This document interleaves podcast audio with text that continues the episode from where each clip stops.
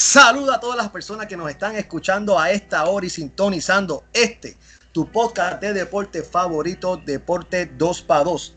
Oye, mi gente, este es el capítulo, el episodio número 21. Y como siempre me acompaña el hombre controversia, el bouncer, el rompehuesos velcro, el más que piensa, nuestro Aristóteles de Thinker y este tu servidor de Sussman, el sargento. Vamos a comenzar rapidito, ¿verdad? Sin más preámbulo, voy a pasarle, ¿verdad? Aquí es este, la palabra a el, el hombre que más piensa. El hombre que tenemos aquí, olvídate de Aristóteles, olvídate de las grandes personas que han pasado por el mundo de Tinker. Tinker, ¿qué ha pasado estos últimos tiempos en el deporte? Cuéntame, cuéntame. Ay, señor amado, Dios te bendiga mucho, Pedrito. Pedrito el Sargento, gracias por eso, por lo que me toca, por esa introducción. Este, el problema es que cuando la gente me escuche pierda, pierda la esperanza de que de verdad piense mucho, como tú me dijiste en aquel capítulo hace no tanto. Pero igual otra, otra vez lo mismo, dale, avanza, avanza, avanza. Saludos mi gente, bendiciones a todos. Gracias nuevamente por sintonizarnos en este capítulo número 21. Wow, ya como pasa el tiempo tan rápido, así que nada, gracias, gracias a todos los que, los que nos siguen sintonizando, gracias por sus sugerencias, por los temitas que siempre nos mencionan para, para tocar y nada, aquí estamos para ustedes una vez más. Como menciona mi gran amigo el sargento, voy a empezar aquí con un mini resumen de las cositas buenas que han pasado. Este, el momento que estamos grabando este capítulo, pues han pasado eh, ciertas cosas los fines de semana anteriores. Eh, para mí ha sido un banquete. Los famosos eh, fanáticos de los deportes como nosotros, de verdad que nos encantan esos fines de semana de banquete y para eso estamos aquí, para llevarle cierta, cierta información a ustedes. Comenzando, felicidades a José Pedraza, quien hace no tanto, hace muy poco, ganó el título regional latino de la 135 de la OMB, noqueando en el round, si mal no me equivoco, creo que fue el round número 9 a Lozada ese Lozada aguerrido que en el 2018 noqueó a, a, ¿verdad? nuestro gran Félix Verdejo también, quien le deseamos que siga poco a poco ahí mejorando y con nuevas oportunidades de título en algún momento, si así papá Dios lo, lo permite. Pedraza, eh, nuevamente aguerrido. Para mí, obviamente, digno de admirar. Obviamente, en los ojos de muchos, la derrota anterior casi ni cuenta porque fue con Lomachenko y yo creo que eh, no es por ser negativo, pero quizás muchos de nosotros pues, pues sabíamos muy probable lo que iba a pasar, que fue lo que pasó. Este, Lomachenko lo dominó bastante fuerte durante toda la pelea, pero Pedraza nuevamente es un aguerrido, sidreño, se levantó, tomó la oportunidad de ese título regional y se echó al bolsillo a Lozada y vengó inclusive no solamente la derrota de Verdejo del Boricua, sino que también recobró sus esperanzas, recobró su confianza y se veía, yo vi la pelea aparte de ella y de verdad se veía bastante confiado eh, a, mediados por, por ahí, por el round 5, por ahí que, que Lozada como que empezó a apretar y a pegársele. Pedraza demostró definitivamente el por qué es un gran boxeador, es muy inteligente en el ring, un boxeador muy técnico y poco a poco pues demostró que, que no, no cayó en el plan de pelea de Lozada, demostró que él podía dominarlo, siguió su plan de pelea y ya para el round 8 lo tenía bastante lastimado hasta que en el 9 la, esquina de Lozada decide pararla. Así que muchas felicidades a Pedraza, sigue para adelante, contamos contigo y sé que algún día vas a volver a ser campeón y yo sé que eres campeón latino, ¿verdad? regional, vas a ser campeón mundial, yo no tengo la menor duda de eso. Eh, otra noticia por ahí, ¿verdad? Como resumen también, eh, para mí y para muchos, quizás no es un deporte que se sigue tanto aquí en Puerto Rico, pero estamos de luto en todo lo que es el mundo de la aceleración, lo que es el mundo de las carreras de carro. Eh, hace muy poco, el día 20 de mayo de ahora del 2019, murió el gran Nicky Lauda, eh, ese driver de Fórmula 1, ¿verdad? Que eh, austriaco, ¿verdad? Que murió hace muy poco, muy triste. Eh, fue básicamente ese mentor de Lewis Hamilton, que también como parte de las noticias, Lewis Hamilton ganó el, el, el Mónaco, el Grand Prix de Mónaco, este pasado fin de semana también. Eh, y era el mentor de, casualmente Lewis Hamilton, ese, ese joven sensación de Fórmula 1 que está, está, causando de verdad que nuevos fanáticos en todo lo que es ese mundo de la, de la aceleración. Y verdad, eh, Nicky fue ese ese driver, ese piloto que tuvo un accidente horrible, creo que fue, si mal no recuerdo, en el 1976, ¿verdad? Este, donde tuvo un choque bien feo allí en el, en el German Grand Prix de Nürburgring, que muchos lo conocen, un Ferrari 312. Él básicamente su carro explotó, tuvo quemadura muy fea, eh, pero ya en muy poco tiempo estaba de vuelta, gracias a Dios se recuperó y pudo, pudo ¿verdad? competir más adelante en otros torneos. Eh, la, muerte de Nicky, de verdad, todos nosotros los fanáticos de, ese deporte, de verdad que nos toca muy fuerte. Yo creo que fue definitivamente súper aguerrido en esa época de los 70, 80. Y, fue un personaje que siempre se mantuvo en, eso, en esos pits, siempre se mantuvo en esas pistas, dándole, dándole muchos consejos y, ¿verdad? Este, colaborando con todo su conocimiento a todos esos drivers un poquito más, más jóvenes, bastante más jóvenes que él. Así que Dios lo tenga en su gloria, definitivamente. Eh, y a Lewis Hamilton que ganó también como pupilo de él a través de, del Team Mercedes. Eh, también mucho éxito. Eso pasó también este, hace unos pocos días. Eh, obviamente no puedo dejar de mencionar Toronto versus Milwaukee. ¡Wow! Eh, Julillo, Bouncer, no vamos a hablar de eso ahora porque tenemos un invitado que tú vas a presentar ya mismito. Una vez más. Queremos tocar ese tema. Me da la razón. Pero hoy, hoy el Bouncer va a estar insoportable, señoras y señores. Insoportable, yo estaba con él y todos nosotros cuando ese jueguito, ese jueguito número 6, donde Toronto vence a Milwaukee cuatro juegos corridos. Mi gente vencieron, gracias a Dios, en su cancha, ¿verdad? Para gozarse eso con su público. Con el fanático número uno, Drake, ahí en, primera fila. Eh, todos nosotros dijimos que, estábamos con Milwaukee. Eh, yo creo que inclusive personas que yo respeto mucho su juicio, como Stephen A. Smith y otras personas muy conocedoras de Estados Unidos y de Puerto Rico también, todos estábamos prácticamente con Milwaukee, pero como ustedes saben, el bouncer es medio problemático, siempre nos gusta llevarle la contraria. Y él, él dijo que él se iba con Toronto. ¿Sabes qué? Salió bien y hoy estamos todos aquí dando cara porque sabemos que él nos va a trolear, mi gente. Así que muy merecida esa victoria de Toronto. Eh, obviamente no tienen un rival fácil ahora con Milwaukee, pero no voy a tocar mucho sobre eso porque vamos a hablar más adelante. Lo que sí quiero tocar es la parte de Leonard. Felicitando a Leonard. Él una vez más demuestra por qué tuvo un MVP de finales en ese momento me llega a pensar aquí, eh, ¿verdad? Pensando un poquito más por encima, antes de ir más, al detalle, pero esas finales en el, en el juego número uno, 2017, cuando Sasa Pachulia se le, se le mete un poquito de frente, se, se, dobla otra vez ese tobillo izquierdo. Y nada, ellos estaban ganando, San Antonio estaba ganando, creo que fue por 21, 23 puntos ese, ese juego y se lesiona a Leonard y pues nada, quién sabe qué hubiera pasado si no se hubiera lesionado. Eh, para mí está haciendo unos playoffs impresionantes, tipo Michael Jordan, lo que mencionamos hace unos tiempos, eh, hace unos pocos capítulos y nada, yo pienso que va a ser una serie muy interesante con Golden State. Me reitero de que entiendo que Golden State va a ganar, pero eh, no va a ser nada fácil. Yo creo que Leonard está bien inspirado y definitivamente Toronto a través de él y Lauri y otras piezas que demostraron su corazón, se merecían esa victoria y sacaron de la cancha a Yanis y a su combo. Así que nada, mi gente, ese fue el resumen de hoy. Eh, espero que les haya gustado. Hay muchas otras cosas pasando, pero entendimos que ese era de lo más que podíamos hablar. Ah, antes que se me olvide, no puedo dejar de mencionar esto. Jemaine Herring versus Masayuki Ito. Y perdónenme, que sé que me estoy pasando el tiempo, pero vamos rápido. Herring versus Masayuki Ito. Jamal Herring, un ex marín de 33 años. Eh, Masayuki Ito estaba defendiendo el título de las 130 libras de la OMB. Y Herring ganó el campeonato, demostró, demostró mucha cría, eh, demostró siendo inteligente, uno de los pupilos de Terence Crawford, que estaba también en su esquina, en la misma esquina. Eh, gana ese título las 130 y mi gente, yo dije que no podía dejar de hablar de esto porque eh, unos datos muy, muy tristes, pero también inspiradores. En ese momento que él gana esa pelea, estamos hablando de, si mal no recuerdo, fue el, 20, el 25 de mayo.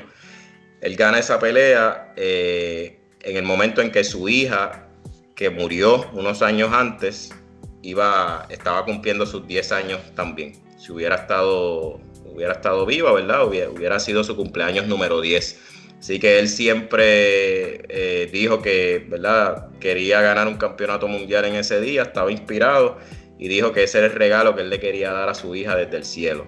Yo que tengo una hija, me puedo imaginar eh, lo que el gozo que ese, ese padre sintió en ese, en ese cuadrilátero y mi respeto, me quito el sombrero para él. Herin para mí era una inspiración para todos, que muchas, muchas bendiciones para ti y toda tu esquina. Y para adelante, que por ahí estaba Berchel viendo a ver si podía pelear contigo. Así que vamos a ver qué pasa, que el boxeo yo creo que en estos días va a estar muy, muy bueno, mi gente. Así que nada, espero que les haya gustado este resumen. Vamos adelante. Y Julito, háblame, aparte de que sé que nos vas a trolear ya mismito por el pronóstico que diste de Toronto, pero tenemos a alguien muy importante aquí con nosotros. Háblame un poquito de eso, nuestro invitado. Vamos allá. Dímelo, dímelo, dímelo. Estamos activos, estamos activos en este tu podcast de deportes favorito, Deportes 2 para 2. Y definitivamente es un honor para nosotros poder contar con una persona que ha sido coach de baloncesto por más de 10 años, eh, nacido y criado en San Juan, del residencial El Manantial. Eh, como bien dije, ha sido coach en categorías menores, eh, en Bucapla Basketball Club y también en el Colegio American Military Academy.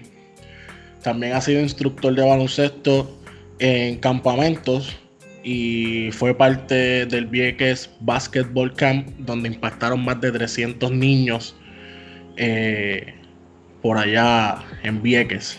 Contamos con la presencia de Carlos Manuel Cruz Morales. Carlos, bienvenido, ¿cómo saludos, estás? Saludos, saludos, saludos, saludos, mi gente de 2 para 2. Este, esto es un privilegio estar aquí. Gracias por darme la oportunidad para aportar un poquito de mi granito, porque si no aportamos los buenos granitos, esta juventud de hoy en día se puede perder. Eso es así, eso es así. De verdad que es, un honor para nosotros poder contar con tu presencia, poder contar con tus conocimientos. Eh, de verdad que gracias, gracias por la oportunidad.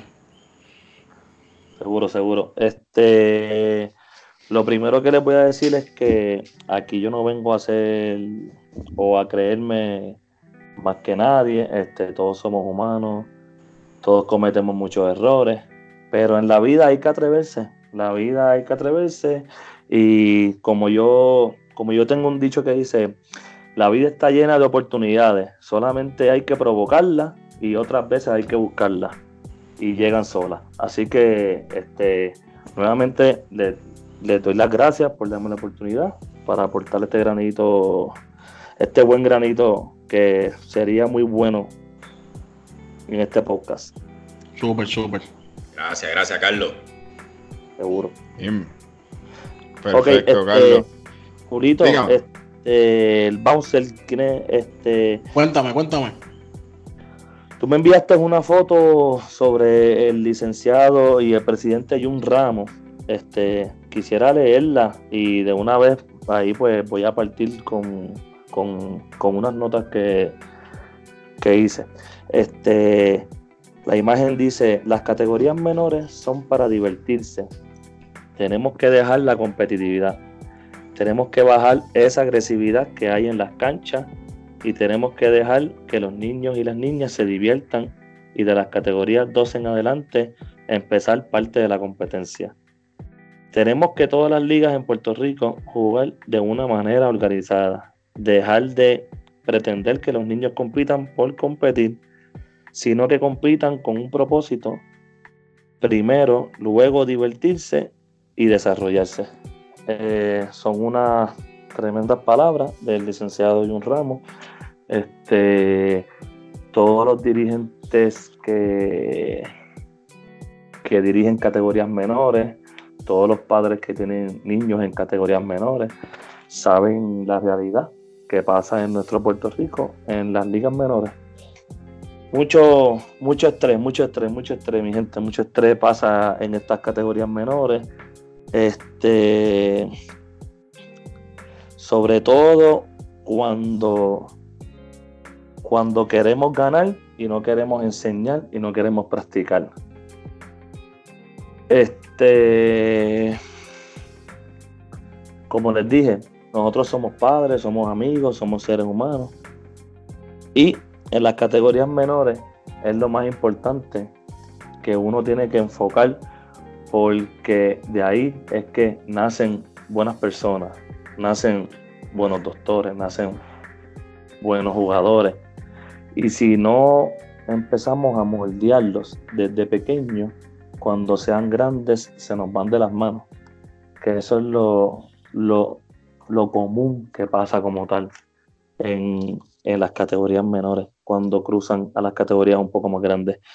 Lo primero que yo les tengo que decir es que primero hay que darle más motivación a los niños. ¿Por qué? Porque muchas veces nos olvidamos de que son niños y queremos empujarlos, exigirles y regañarlos, gritarles, cuando el niño, hay muchos niños que no tienen las capacidades para llevar su juego a su máximo nivel. Lo segundo que yo les puedo decir es que tienen que dejar que se diviertan, que sean niños, que la pasen bien, que se rían, que estén contentos porque lleven un uniforme y porque sus papás están viendo en todas las gradas.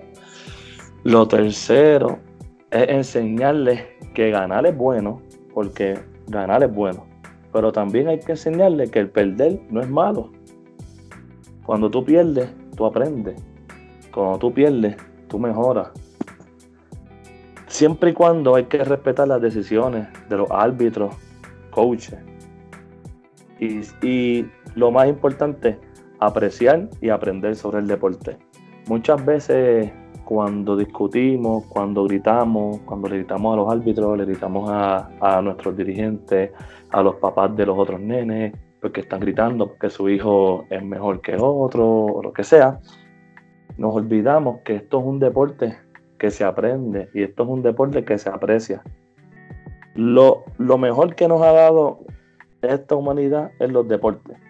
Con los deportes nosotros conocemos personas, nos divertimos, creamos, creamos hermandad, la pasamos bien y sobre todo sanamente.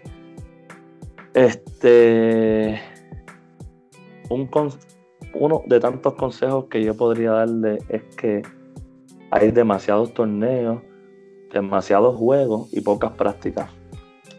Tú nunca puedes mejorar si tú no practicas. Si tú solamente juegas y juegas y juegas y juegas, nunca vas a aprender. Tú necesitas practicar. Por eso es que los boxeadores se preparan mucho antes de una pelea, porque se tienen que preparar. No es para en el ring y boxear. Tienen que preparar su cuerpo, su físico, su estado mental para poder ejecutar muy bien en esa pelea. Es lo mismo en todos los deportes. En el baloncesto es lo mismo. El baloncesto es un deporte que tiene que ser diario. La práctica tiene que ser continua. Los padres. Esto es un mensaje bien, bien especial para los padres. No podemos empujar a los niños. Si los niños no, no pueden ni caminar ni correr, no los podemos empujar. Si los niños no saben driviar, no podemos empujarlos a driviar. ¿Por qué? Porque necesitan pasar por etapas. Hay niños que se desarrollan más rápido que otros y no podemos compararlos porque los niños son distintos, los niños son diferentes. Hay niños que les gusta el baloncesto, hay niños que lo obligan a jugar baloncesto porque su papá no fue un baloncelista. Y en esa misma línea, Carlos, y, gracias por esa, por esa introducción, de verdad que eh, definitivamente creo que son palabras de un filósofo de, que ama el deporte.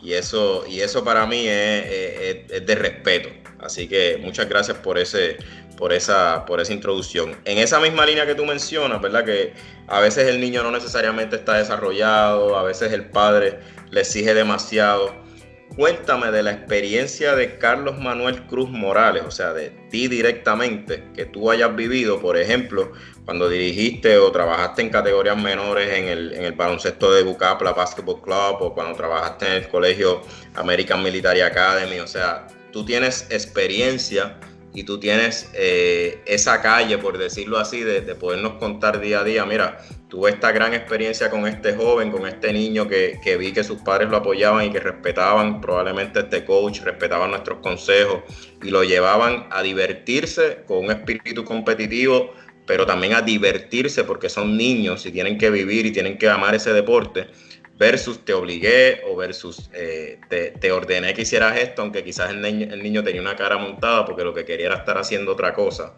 Eh, y, ¿verdad? Te puede haber pasado eso, como también te puede haber pasado, mira, no, tuve estos padres que definitivamente entendieron y, nos dieron el visto bueno de, nosotros hasta, hasta donde, ¿verdad? Ellos nos lo permitan, pues tratar de guiar, como tú muy bien mencionas, con tu granito de arena, ese correcto desarrollo de ese niño dentro del deporte. Cuéntame un poquito de esa, de esa experiencia en Bucapla, en American Military Academy y en alguna otra que hayas tenido. Bueno, pues gracias a Dios he tenido bastante experiencia. Este, eso es lo que me aleja sobre los, los coaches o los regulares coaches que piensan de una manera. Pues yo pienso distinto. Este, para mí, ningún niño es malo. Ninguno. Ninguno. Llegan 12 niños, 13 niños, a lo mejor yo pienso, fulanito, fulanito no tiene tanta destreza como fulanito y fulanito, pero somos un equipo. Pues yo soy este tipo de coach que trata de acomodar el niño en el estado y en una posición en donde el niño pueda ejecutar sin problema. Yo cuando dirijo, cuando dirigía, les daba esa confianza, la confianza de que fallar no es malo, porque si no meto la bola, no voy a ganar. Esa es mi filosofía. Si no tengo tantos intentos el canasto, no puedo, no puedo tener tanto porcentaje para poder aceptar. Y si no meto la bola, no gano. Entonces, pues yo básicamente les daba esa confianza y los niños, pues los niños, los papás dicen muchas cosas, papi, si ves a fulanito solo, no se la pase.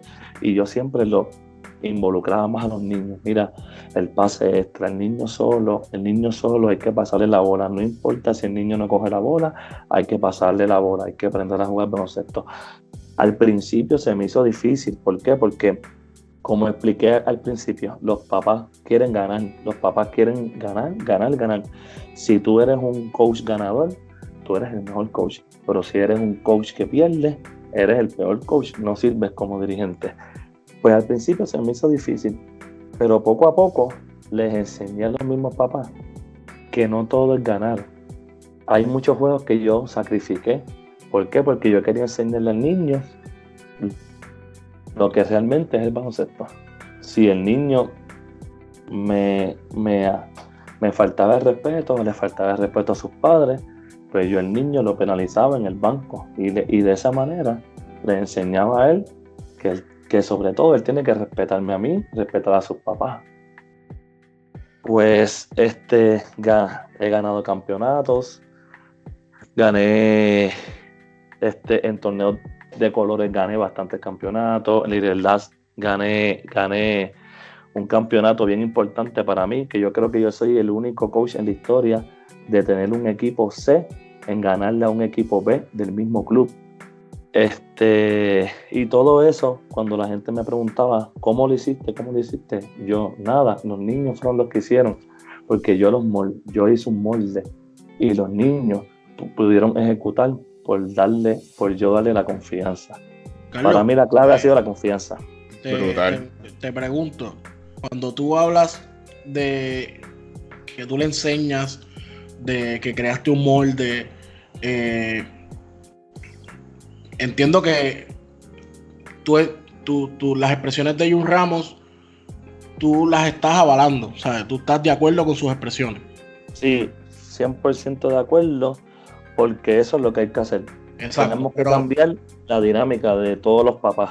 Exacto, pero cuando tú tratas de implementar eh, disciplina y cuando tú tratas de implementar compromiso y, y, tratas de enseñar el baloncesto, eh, la competitividad tiene que estar, porque es, parte de la, de la, del espíritu del deporte.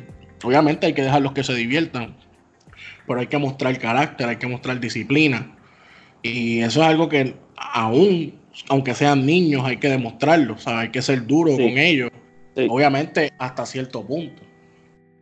Correcto. Este, siempre hay que jugar para ganar. Uno no juega para perder, porque si uno quiere jugar para perder, pues uno no se mete en esta profesión, ni en este deporte, ni les exige tanto a los niños.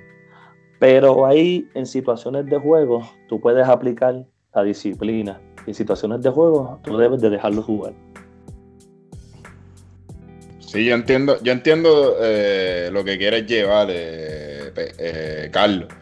Pero una pregunta como que bastante específica. ¿A qué más edad más o menos tú crees que, ya uno le puede... Porque uno sí, cuando tiene su hijo o su... Pues tiene un niño en el deporte, pero ¿a qué edad más o menos tú crees que uno ya le puede exigir más al nene? Como que mira, hay que darle duro a esto. Eh, literalmente pues si uno trabaja duro, pues tienes futuro. Si realmente, por decirlo así, pierdes el tiempo en el deporte, pues no vas a, no vas a ser profesional o no vas a, qué sé yo, no vas a jugar a otro nivel. ¿A qué edad más o menos no le puedes exigir un poco más al niño?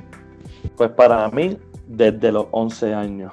Desde los 11 años es una edad perfecta, los nenes están bien maduros, los nenes ya saben saben lo que realmente quieren, si quieren vivir del baloncesto, si quieren ser unos, unos buenos baloncelistas o si deciden no jugar más baloncesto. Para mí desde los 11 años es una edad perfecta.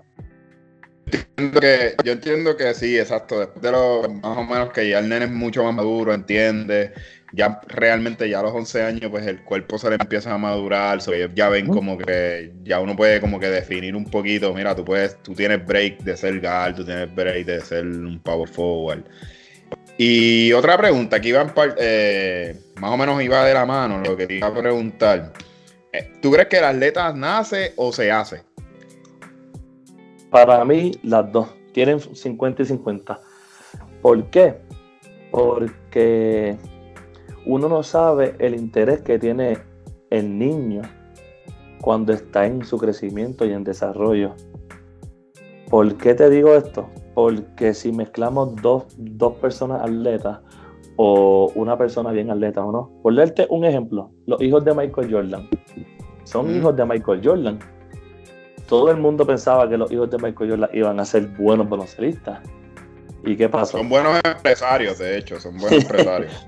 O sea, que para mí es 50 y 50. Tiene, tiene que ver mucho que el niño tenga la autoestima alta, que de verdad quiera aprender y quiera mejorar. Porque en el club donde yo trabajaba, conozco muchas personas que han invertido miles y miles y miles de dólares anual para que su hijo sea mejor.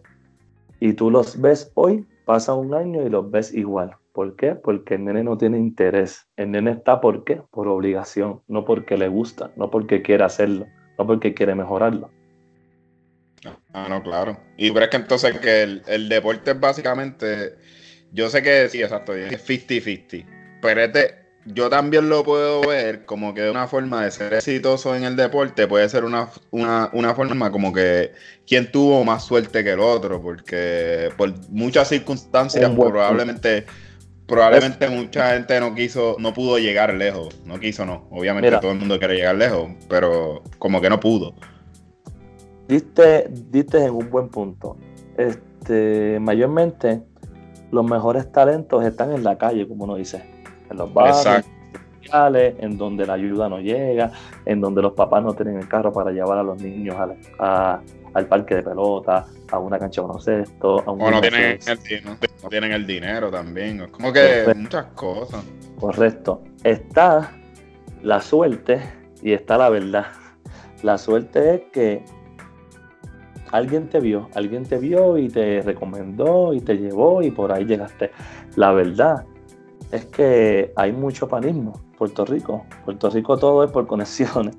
Si yo tengo este amigo que es bien amigo mío, yo lo ayudo en un negocio, pues su hijo quiere jugar, ah, pues mira, pues yo tengo esa conexión y lo metemos ahí. Y eso es lo que pasa mucho, por eso es que hay muchas personas que se frustran en el deporte y no quieren llegar más lejos, no quieren darlo todo, porque vemos muchas cosas malas. Sí, es verdad. Puerto Rico. el que tiene, el que tiene pala por la pala, la pala. Claro, hay, un refrán que dice que tiene padrino se, ¿verdad? Que... Se bautiza. Exactamente. Mira, yéndome por esa misma línea, Carlos, este, creo que el sistema tiene mucha razón en lo que está diciendo Velcro y, usted, Carlos, que el sistema, lamentablemente el sistema hoy día aquí está hecho para que uno fracase. Eh, este, es la realidad del caso. Usted viene, ¿verdad? De, puedo decir, ninguno de nosotros venimos, ¿verdad? De, de, cuna de oro, ¿verdad? Y lo digo mucho orgullo, lo hemos superado todos y cada uno de nosotros. Gracias a papá Dios. Este, estuviste como líder recreativo, ¿no? En, en residenciales durante dos años. ¿Qué experiencia tú me puedes hablar sobre eso? ¿Cuál, necesidad hay? A, dónde? Y qué, ¿Y qué como nosotros como ciudadanos, como país y el gobierno debe de hacer para seguir ¿verdad? Este, aumentando estos tipos de actividad? Para que los niños que están creciendo, que de escasos recursos, que tal vez no tienen, ¿verdad? Un papá, como usted bien dijeron, que lo lleve este, al parque, a la cancha o a cualquier deporte que, que practique, ¿Qué, debemos de hacer nosotros qué debe hacer el, gobierno para mejorar esto y para poder impulsar esto, estos jóvenes que lamentablemente no son ¿verdad? adinerados no tienen los recursos? Ok, este, pues las experiencias que viví este, fueron buenas, fueron malas y tristes. ¿Por qué? Porque cuando jugábamos residenciales contra residenciales, tú no veías a nadie en las canchas, tú no veías ese apoyo de sus familiares, de sus amigos, este, entonces, pues, el niño crece sin ser apoyado. Eso es una de las cosas que vi.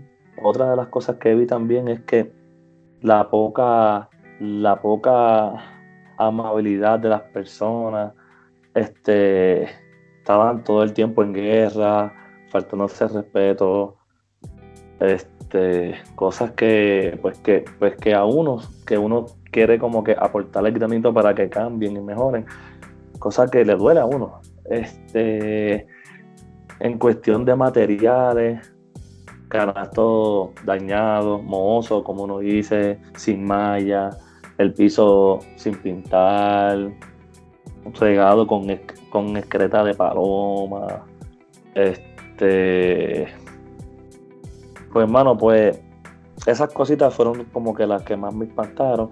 Las otras cositas buenas es que no todos los que están ahí son malos, ni tampoco todos los que están claro que no, claro que sí. Tú ves muchos niños que quieren, que quieren seguir, quieren seguir, quieren seguir, quieren seguir. Pues yo pienso que el sistema a veces falla, porque esos niños cuando llegan a una edad ya no hay torneos, ya no hay giras, como uno dice, ya no hay educadores para que les enseñen, para que estén con ellos. Y ahí es que, ¿qué pasa con nuestros niños? Se nos pierden, escogen el otro camino, el que la gente lo apoya, el que la gente dice, vente para acá, fíjate de eso, no puedes conocer esto, si, ahí no, si tú, no, tú no vas a llegar en NBA, tú eres loco. O sea, muchos comentarios negativos y ahí el niño se nos descarrila. Este, que yo propuse, yo propuse a un legislador hace varios años, yo propuse a un legislador tratar de hacer por regiones, por regiones en, el, en la isla de Puerto Rico, tratar de por lo menos sacar 10 atletas de cada región. No sé si son 5 regiones o 6, no estoy seguro bien, pero sacar 10 atletas. Hacer tryout de todo, de natación, béisbol, este, atletismo, boxeo, baloncesto, voleibol. Y que que inviertan, el gobierno tiene dinero para eso. Yo trabajo en un residencial público y hay fondos para, para costear materiales y costear otras cosas. Pues eso es lo que le debemos de hacer con nuestra juventud. Y yo te aseguro a ti que en menos de 10 años vamos a tener medallas olímpicas.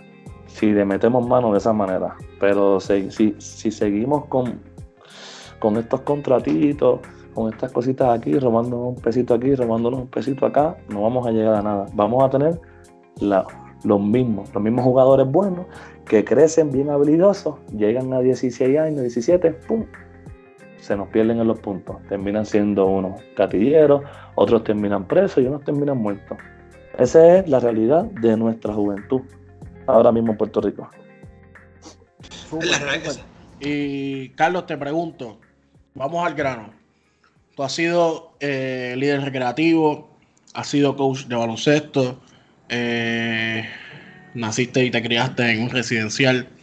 Eh, ¿qué, opciones tiene una madre soltera o unos padres de bajos recursos de poder echar hacia adelante a su hijo en el deporte?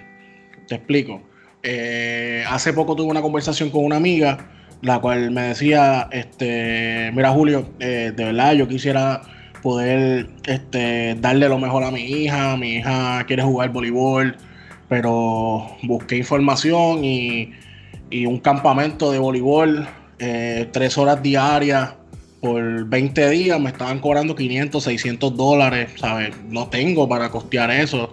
Eh, no es, ¿verdad?, de un residencial público donde ella este, cría a su hija, no, eh, la comunidad no tiene un líder recreativo, eh, le encantaría, ¿verdad?, poder este, hacer más por su hija, pero ni siquiera en su escuela hay campamentos o, hay iniciativas. Realmente entiendes que el gobierno tiene, tiene que hacer algo más, entiendes que el gobierno no, no, no le interesa el deporte en Puerto Rico. ¿Cómo tú ves el asunto? ¿Qué tú le dirías a una madre que quiere echar hacia adelante a su, a su hija, pero no tiene de dónde y no hay un sitio que realmente por amor al deporte quieran enseñar y echar hacia adelante el deporte en Puerto Rico? Yo digo que para todo hay una solución. Este, hay veces que no es la mejor manera o, o la manera que uno espera, pero siempre hay un angelito del cielo, como uno dice. Este, Siempre hay personas dispuestas a ayudar, siempre hay personas que quieren ayudar, pero no saben eh, el problema o la, o la situación o necesidad que esa persona está pasando. Les voy a dar un poquito de mi ejemplo. Yo, como ustedes saben, yo soy nacido y criado en un residencial público, donde no me arrepiento, donde aprendí los valores muy claros que mi mamá me enseñó, me inculcó desde pequeño. Y gracias a Dios yo tuve dos dirigentes que me buscaban en el residencial público. Son, son algunas cositas buenas que, hay, que estos dirigentes de ahora no hacen. ¿Por qué? Porque ya le perdieron el amor al deporte. Ahora lo que quieren es el dinero. Estar trabajando para el dinero. Ya no les interesa ni ganar. Entonces, pues, siempre van a haber personas que de verdad lo hagan de corazón, que de verdad que te quieran ayudar que de verdad que están dispuestos a dar, a dar lo poquito que tienen para que su, para que su, hijo por lo menos pueda echar hacia adelante. Existen, existen las personas buenas. Incluso yo tengo un buen amigo que se llama Martín de León, es coach en Bucapla, y esa persona, yo te aseguro a ti que, cual, que cualquiera madre o padre que necesite que su hijo aprenda baloncesto, y no tienes dinero, puede ir a hablar con esa persona y esa persona no te va a cobrar. ¿Por qué? Porque esa persona sabe lo que es tener, no tener, lo que es ayudar y no ayudar. Este, que no se quiten, de verdad, que no se quiten, las personas no se pueden quitar porque siempre, yo siempre he dicho que siempre tú tienes que creerlo, tienes que confiar en que Dios te va a dar alguna solución para tus problemas.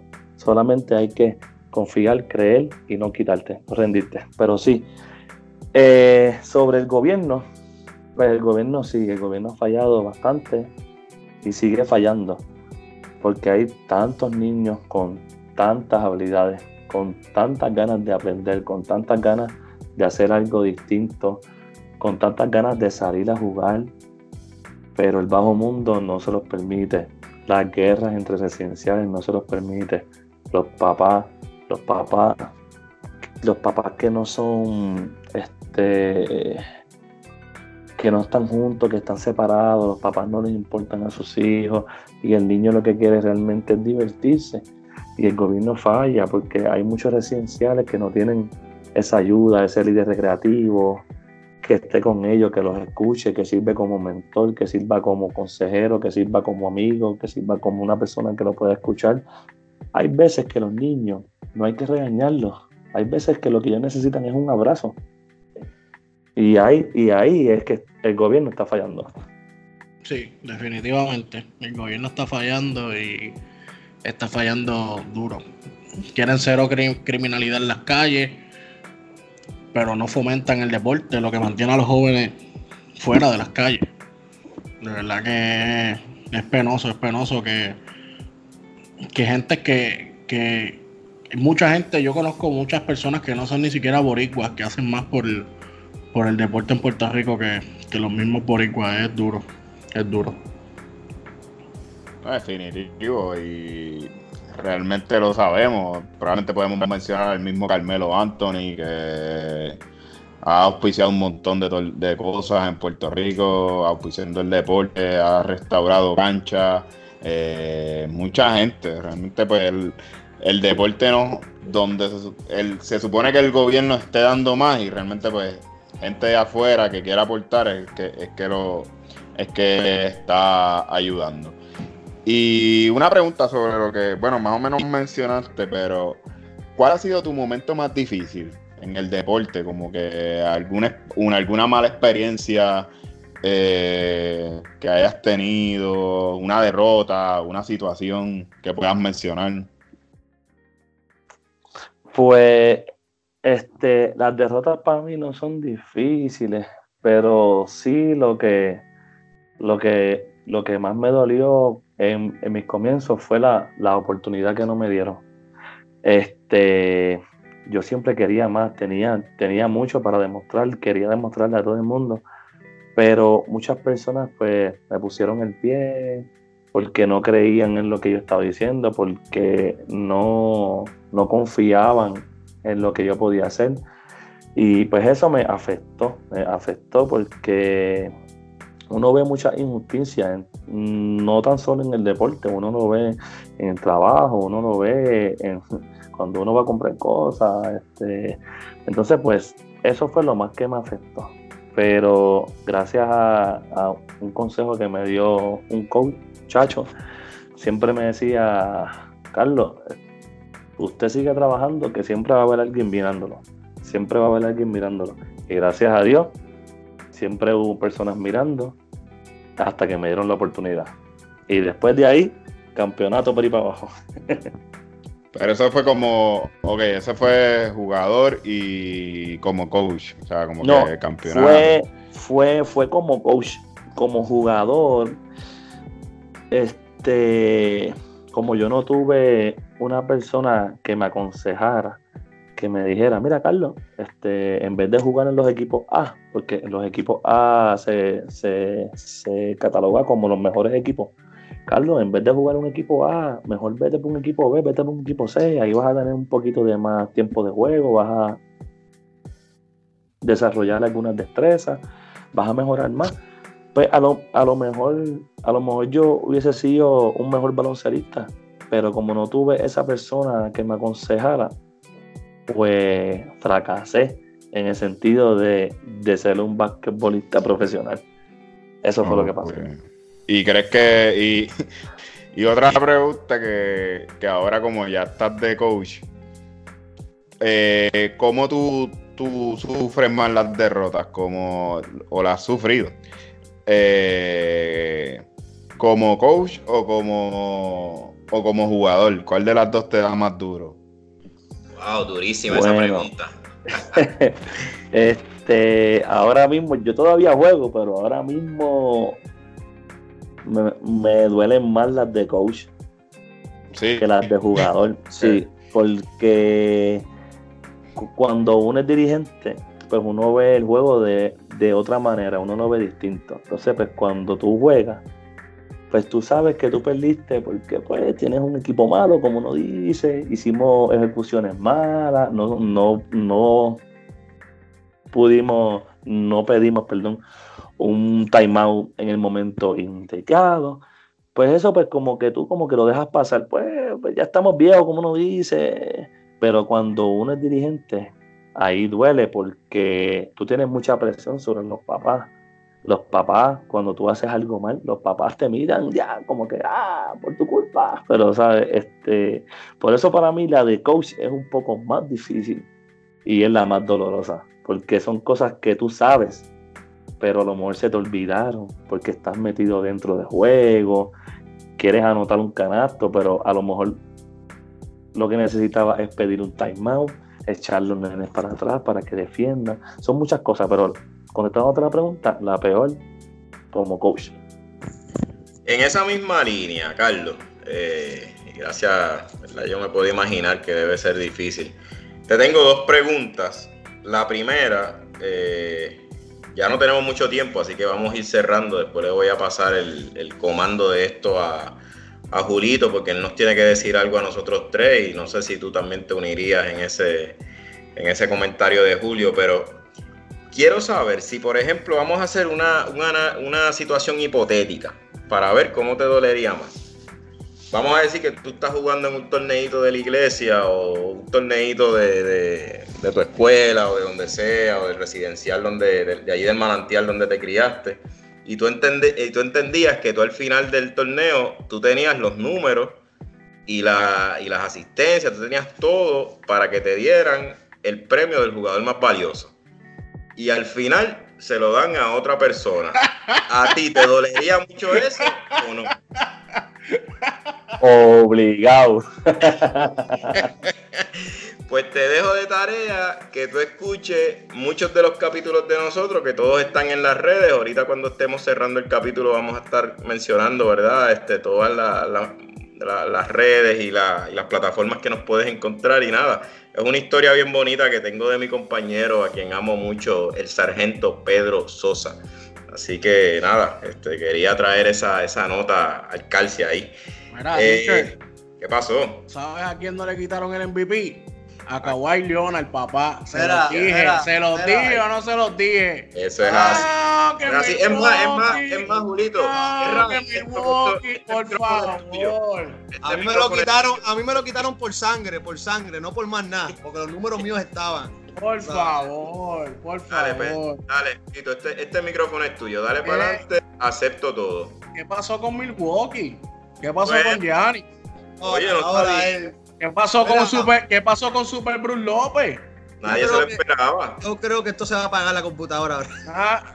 nadie se esperaba que, que Kawhi Leonard hiciera y deshiciera con Milwaukee lo que quiso. ¿Qué que te diga? Que tuviste la razón, ya, no tengo problema. Oye, por ahí hay analistas que no aceptan cuando se guayan. Aquí yo creo que todos lo aceptamos, así que estamos aquí. Yo me, yo me guayé con los Sixers, pero se la tuve que dar a los Raptors. Los Raptors elevaron su nivel de juego y lo que les dije, Lauri se iba a mantener, era momento de que despertara, la profundidad estaba.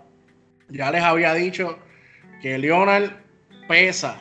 ¿Por qué? porque Leonard tiene anillo, porque Leonard tiene un MVP de finales, ¿sabes? La experiencia pesa.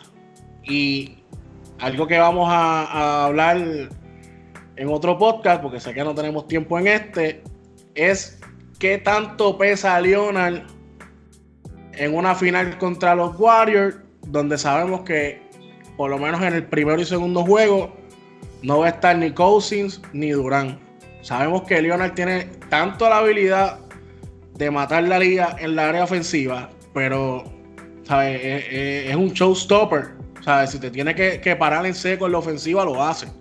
Y cuando Golden State está corriendo bien, sus, tres pilares juegan bien, pero si paran a uno de los tres, que en este caso entiendo que debe ser Clay Thompson, porque realmente parar a Curry es bien complicado y sabemos que es frío y caliente. No, pues a Curry tú lo pones, tú lo paras cuando, cuando pones a jugar a Durán, ya. Se le estrategia. Eh, oye, oye, The Thinker dijo algo, una, una sabiduría brutal. Oye, tiene toda razón. También, Eso también. es verdad, yo no sé qué le pasa. Pero, pero, me, pero a mí me, pero Pedro, pero Pedro, ¿tú sabes qué? A mí me gusta, porque me gusta que él valide mis puntos aquí. ¿Cuántas veces, Pedro, no le dijimos que Durán no hacía mejor a Golden State Warriors? Dime. Sí, sí. ¿Y qué acaba de decir? De hecho, que dije públicamente. otro. Hay que poner a Durán. De hecho, dije públicamente. yo dije. Yo dije públicamente que es la única vez que tú y yo te hemos estado de acuerdo en algo. Mira, ¿sabes qué? ¿Sabes qué? Para terminar esto, por lo menos mi comentario, porque yo acepto, o sea, inclusive tienes como 30 segundos más que acepto el troleo de tu parte, así que tranquilo. Yo dije eso, pero eso no, tiene que ver definitivamente con, con. Yo no puedo ser injusto. Y eso lo dije como dos capítulos anteriores. Así que denle, en play. Ahí yo, dice, ahí yo di una explicación de por qué no podemos ser injustos con Durán. Eh, porque el mismo Stephen Curry, cuando él está en cancha, no, el mismo Stephen Curry no sabe muchas veces qué hacer y fuerza demasiado su juego y falla demasiado. Y eso no es culpa de Durán. porque tiene que ser. Pero, volvemos, pero, pero, pero, pero, que esto es básico, esto es baloncesto, no, esto es básico, esto es baloncesto no tienen que no, tienen que guardiar, simplemente con Durán en cancha, con Durán en cancha, la bola de Golden State Warriors no se mueve igual. Durán está comprobado, está comprobado, está comprobado ya eso. Si pues tú eres un gran jugador, no vas a saber qué hacer, pues si Durán lo que hace es coger la bola y jugar para él. ¿Cuándo tú has visto Durán haciendo haciendo haciendo cortina o, buscando la bola sin, sin, sin, sin el balón. Mira. él no es ese tipo de jugador. Y decimos, y yo mismo me, reitero, y yo mismo lo digo, que Kerry es un gran jugador, y lo seguiré diciendo por el resto de mi vida probablemente, porque si es un gran jugador, tiene que bajar tanto su nivel de juego simplemente porque esté un compañero en cancha. Se las dejo ahí, eso es baloncesto. Oye, Carlos, Carlos, Carlos, para finalizar, Carlos, necesitamos tu opinión sobre este tema que estamos hablando, Carlos. ¿Qué tú piensas sobre esto? Eh, pues para mí, Golden State 4 y 0. ¡Eh! ah, Golden State, Golden State sin Kevin Durant y sin DeMarcus Cousins, Golden State gana 4-0. Claro, lo y si, y si Golden State tiene a Kevin Durant y a Marcus Cousins, con State gana 4-1. No, no, tengo, tengo mis dudas, tengo mis dudas ahí, tengo mis dudas ahí. Ay, por favor, ahí sí que no nos vamos a guayar. Guerra es. Bueno, bueno señoras, y señores, señoras y señores, este ha sido otro capítulo más de tu podcast de deporte favorito. Si esta es la primera vez que nos escucha, dale share, compártelo y déjale saber a todo el mundo que hay cuatro personas aquí, ¿verdad? Dispuestos a llevarle los temas que ustedes desean escuchar. Señoras y señores, se despide el hombre que más piensa de Thinker, el controversia, el Mr. Controversia, el Bouncer, el rompehueso, Velcro. Señor Carlos, gracias por estar aquí y este es tu servidor. Gracias, Carlos. Gracias, gracias, gracias a ustedes. Gracias a ustedes por la oportunidad y sigan echando para adelante que, que si no se quitan ustedes van a llegar lejos. Eso así, gracias, amén por eso, señor. Llévatelo ya. Llévatelo.